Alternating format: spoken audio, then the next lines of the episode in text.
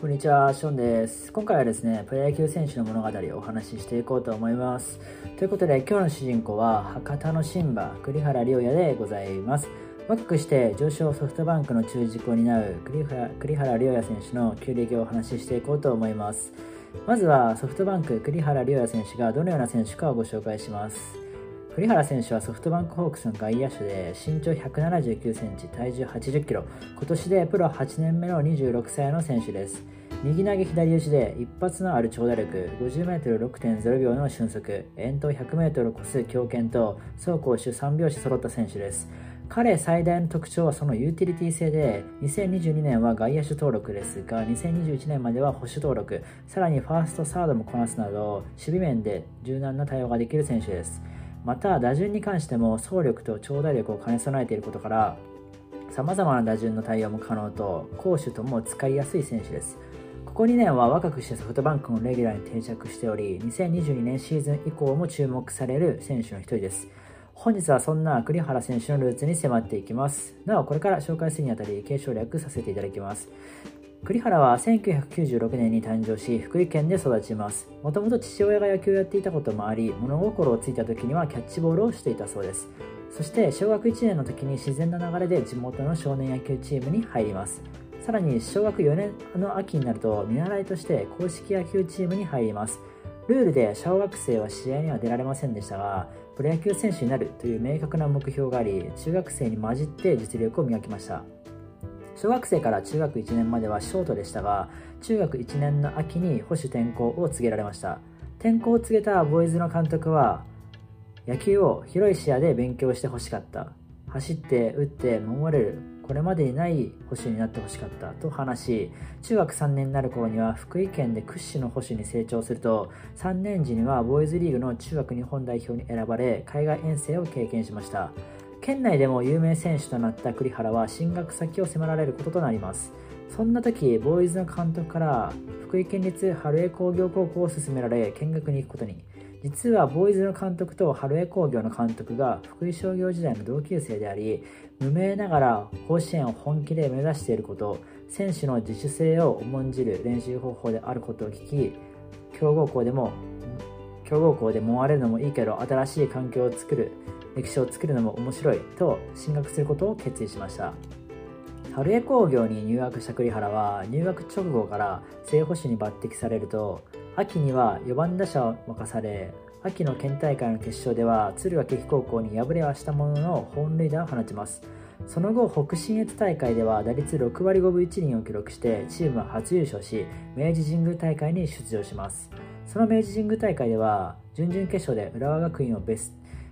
逆転で下しベスト4入りを果たすと2年春の甲子園では初戦敗退したものの春江工業を甲子園初出場に導く活躍を見せました。2年 ,2 年夏は福井県大会決勝まで駒を進めましたが福井商業に敗れ夏の甲子園初出場とはなりませんでした。3年春の福井県大会では決勝打を放ち優勝すると北信越大会ではベスト4に入ります。満を持して迎えた3年夏の福井県大会では初戦となった2回戦でまさかの延長サヨナラ負けを喫し最後の夏が終わりました。しかし9月に開催されたアンダー18日本代表に選出されると岡本和真、高橋光成、岸潤一郎らとプレーしキャプテン、正捕手を務めチームの準優勝に貢献しました。高校通算26本塁打を放ち春江工業を一躍有名にしましたが春江工業は2016年に学校統合により名前はなくなってしまいました。プロも注目する選手に成長した栗原は2014年のドラフト会議にて福岡ソフトバンクホークスに2位指名され入団します。2015年2016年のプロ12年目は2軍と3軍戦で経験を積みキャッチャーのほかファーストとしても出場しました。また2年目の11月には台湾で開催されたアジアウィンターベースボールリーグの NPB ウエスタン選抜に選出されました。3年目の2017年は2軍で3割超えの打率をマークすると守備面でも強肩が評価され6月に代打としてプロ初出場を果たしました。さらに7月には2軍のオールスターゲームに出場しました。このシーズンは1軍で3試合に出場しました。4年目の2018年は春季キャンプ中に肩を脱臼する大怪我を負い8月に1軍登録されるとプロ初安打を記録します。5年目の2019年はプロ初本塁打を記録するなど打つ方で大きくアピールします。また守る方でも外野手に挑戦するなどオールラウンダーとして活躍しました。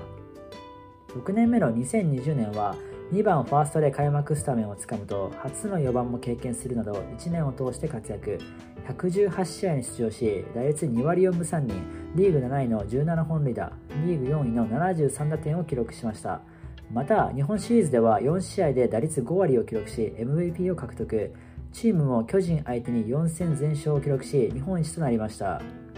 7年目の2021年は7番ライトで開幕戦に出場すると6月以降はほぼ4番に固定されオールスターゲームにも出場します。そのオールスターゲームでは史上初の1試合で4ポジションを守りました。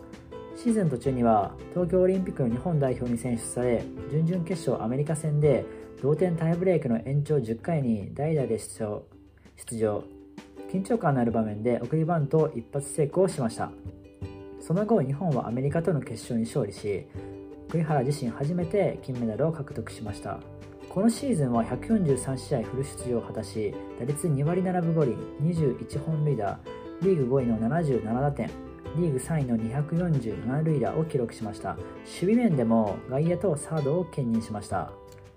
続いて2021年データから打撃スタイルを見ていこうと思います。2021年シーズンは143試合に出場し、打率2割7分5厘、21本塁打、77打点、7盗塁の成績でした。出塁率は3割3分9厘で、出塁率プラス長打率で算出される OPS は8割4厘でした。リーグ平均が6割8分3厘なので大きく上回っています。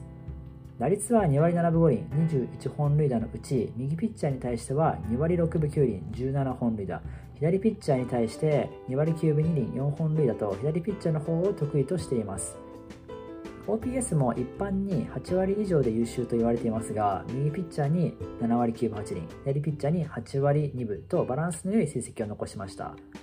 続きましてストライクゾーンを9分割したゾーン別の打率ではどちらかといえばハイボールヒッターであり真ん中高めとアウトハイの打率は3割を超えていますしかしインハイに関しては1割1分1厘と